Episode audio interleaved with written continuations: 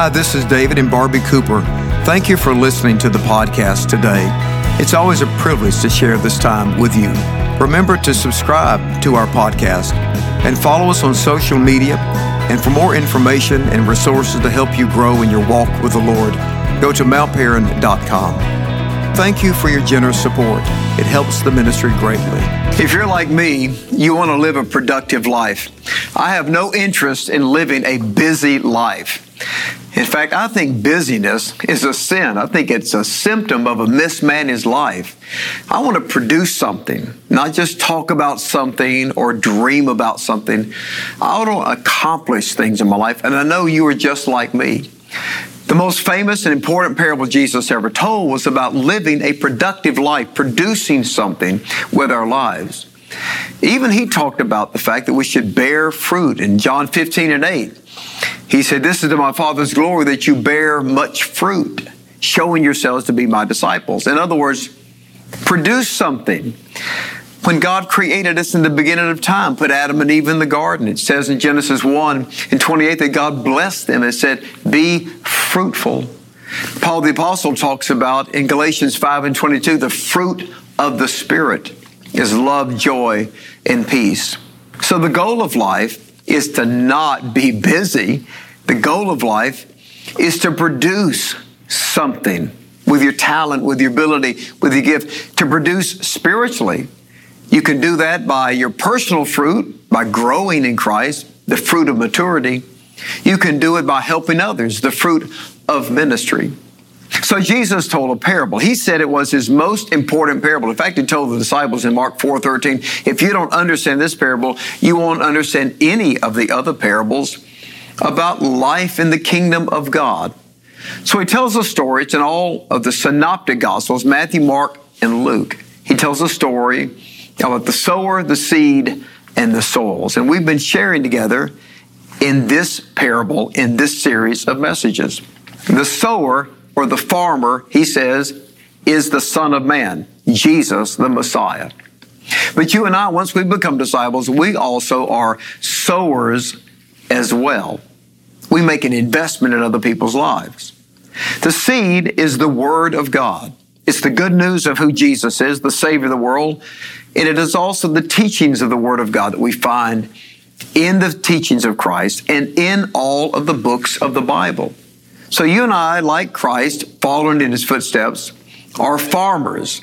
And he gives us a powerful seed, the word of God that we can share with others, that we can invest in others, that we can communicate with others. Think of all the amazing ways you have today just through technology, through social media, through your cell phone. You can share the word of God in so many powerful ways. You can plant that seed in your children and your family, in the lives of your friends. And that seed is so powerful, the word of God, that wherever it's planted, it will begin to grow and produce a spiritual impact in people's lives.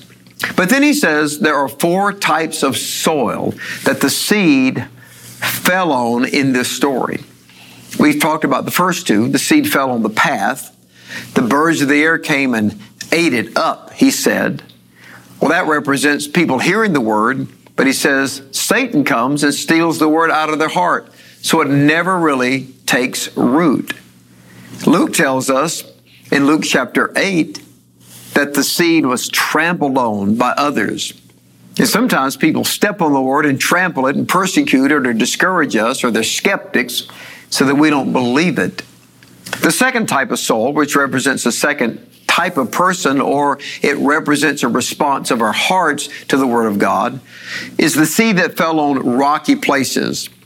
All these rocks and the soil is very shallow.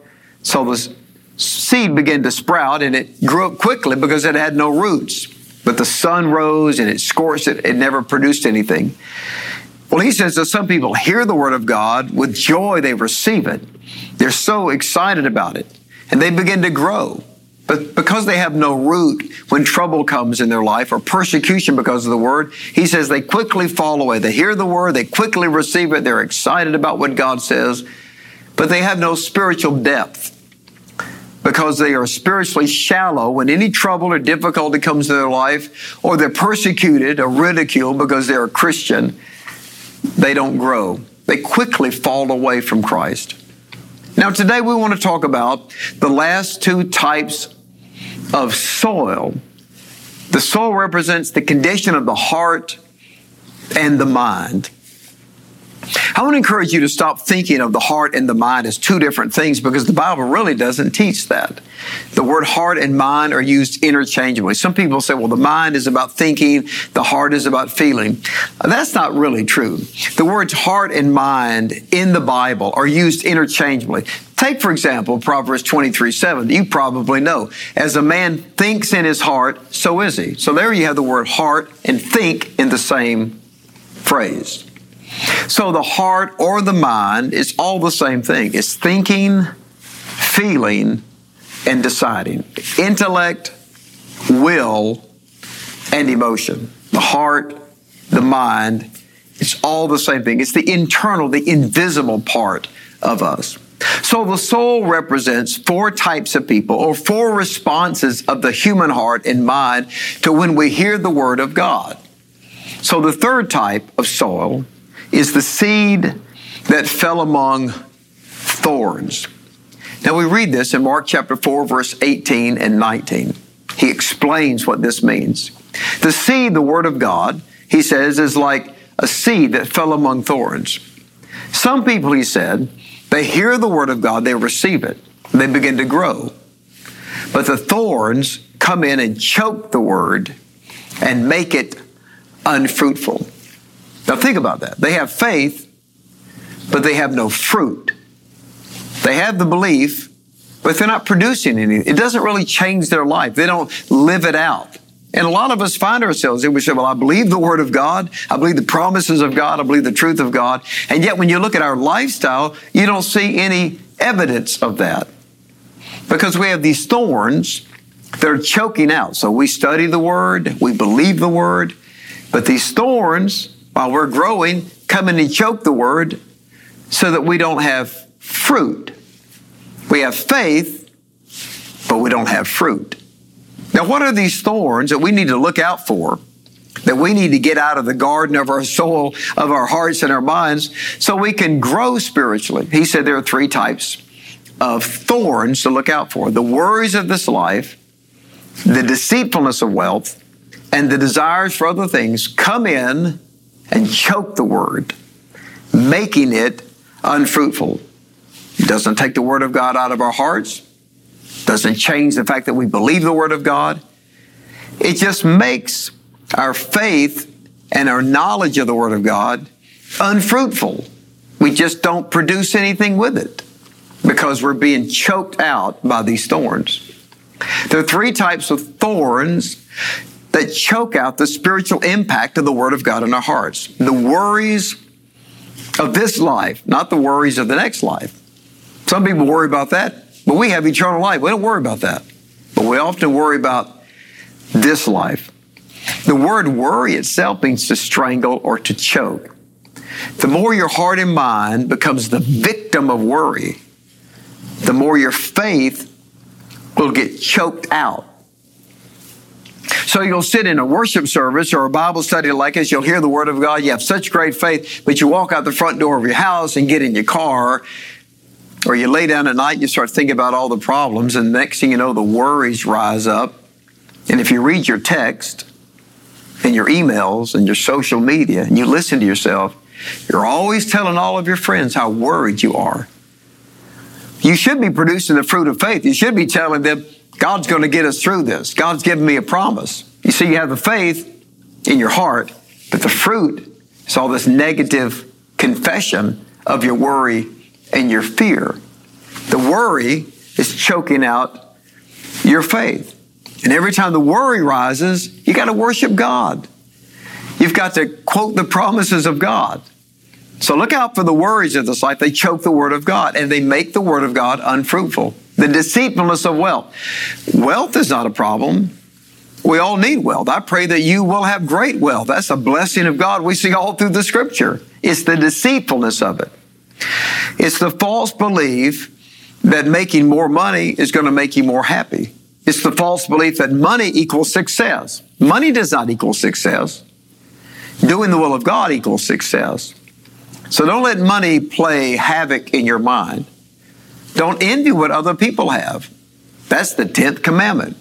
You shall not covet. The word covet means to reach out and grasp for more because we're discontent with where we are in life. Pursue your business, grow your business, make more money, give more money, save more money, but don't let it choke out the Word of God. Don't start telling yourself it makes you more important than others or more successful than others. It doesn't. It's just a gift God has given you to enjoy life, to bless your family, and to advance the kingdom of God. Don't chase money. Do the will of God. God will bless you financially. So the worries of this life, the deceitfulness of wealth, and then the desires for other things. Things that distract you from God's will in your life. The things of this world that are passing away. John says in 1 John chapter 2 verse 17, the world and its desires are passing away. But he who does the will of God will live forever. The greatest desires are to seek God with all of your heart. The greatest desires are for your family and your friends, for the good things in life.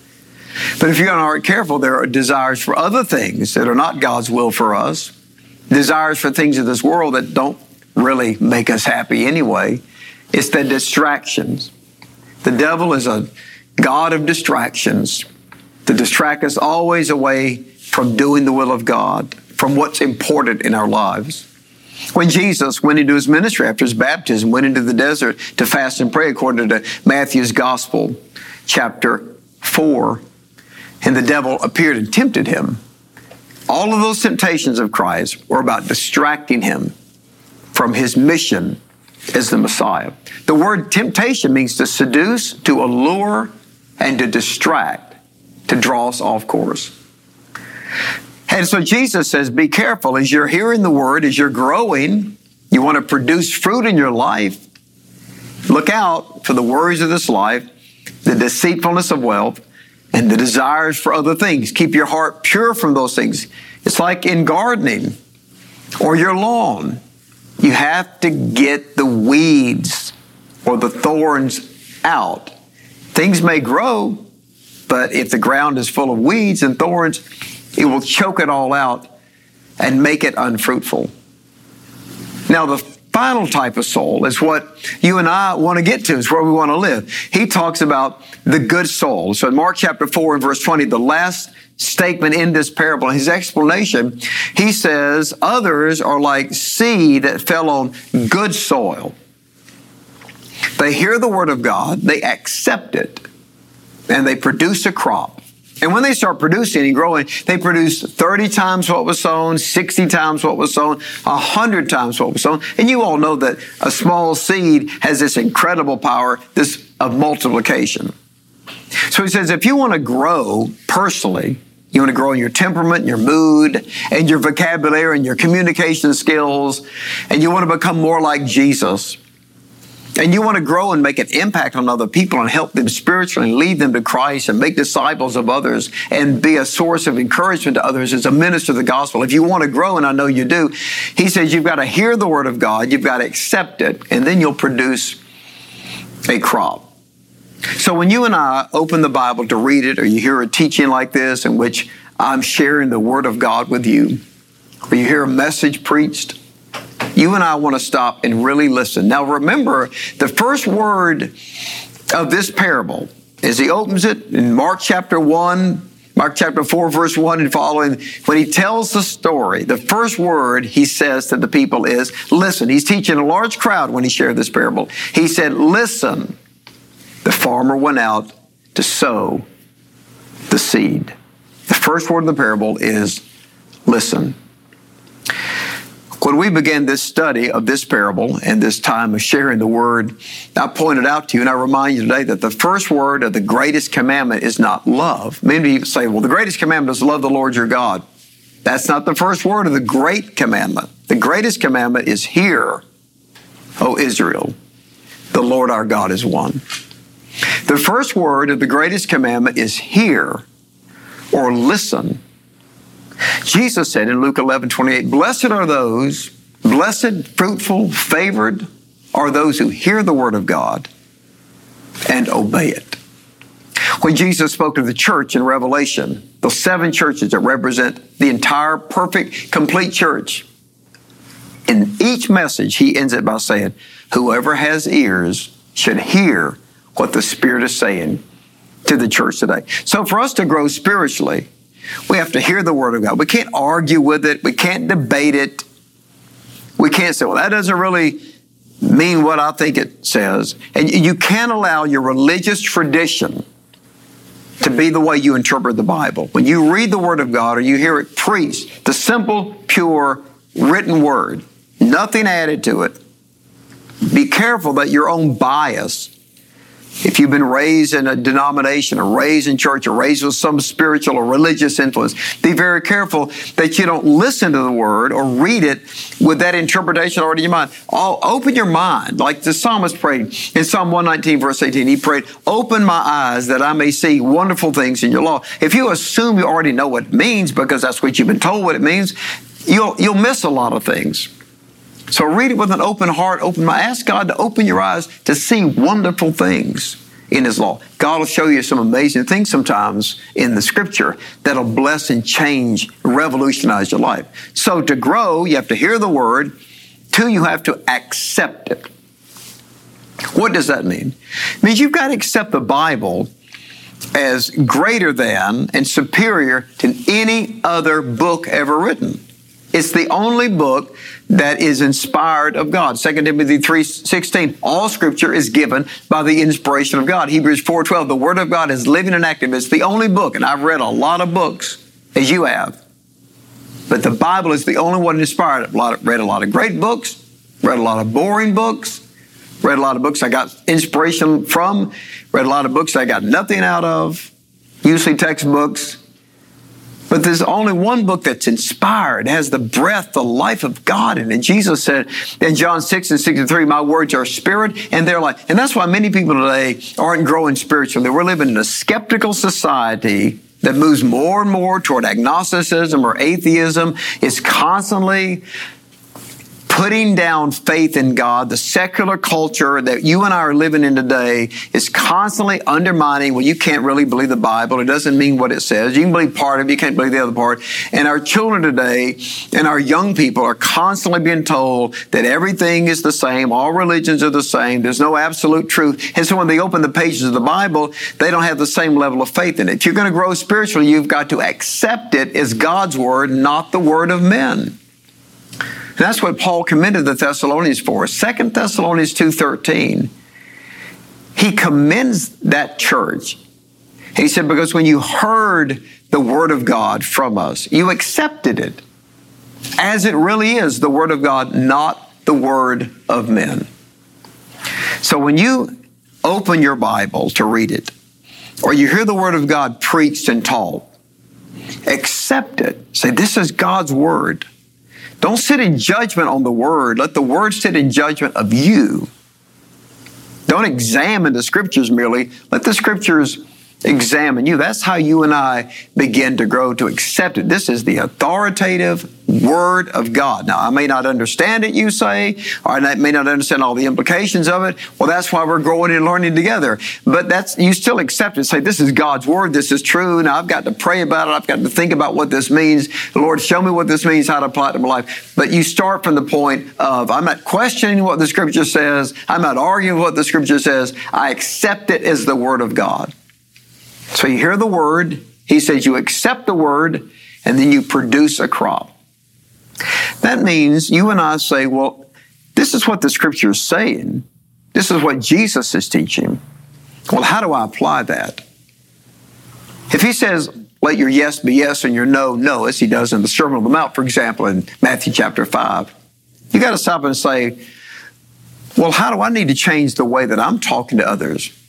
Because if you take that at face value, he's saying, simplify your speech. Be careful with your speech.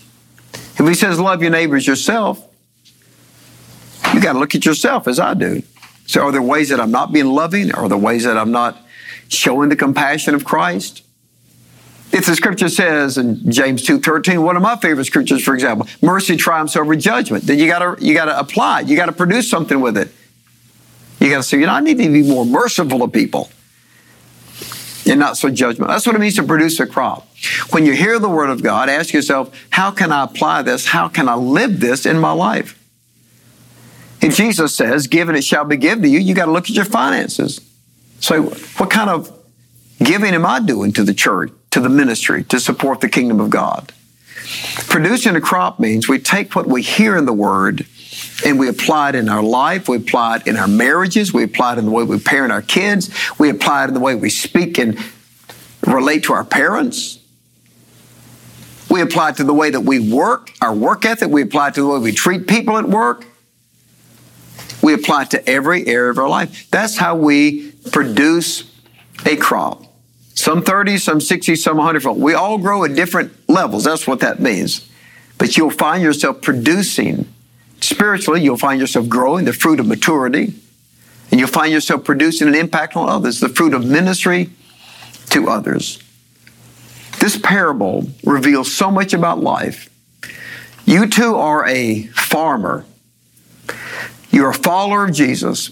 God has given you a powerful seed, the Word of God, to help you grow, to reach your own potential, to succeed in your own life, and to also be a blessing to others.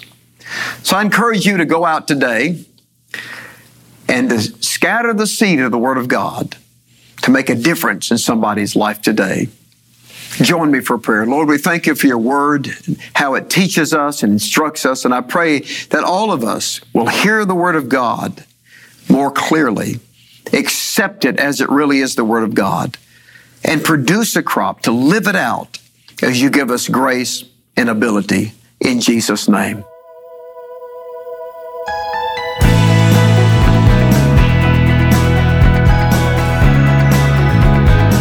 I trust the message has been an encouragement to you today. Remember to follow us on social media and connect with us at mountparan.com. I'll see you right here next week for a fresh message from God's Word.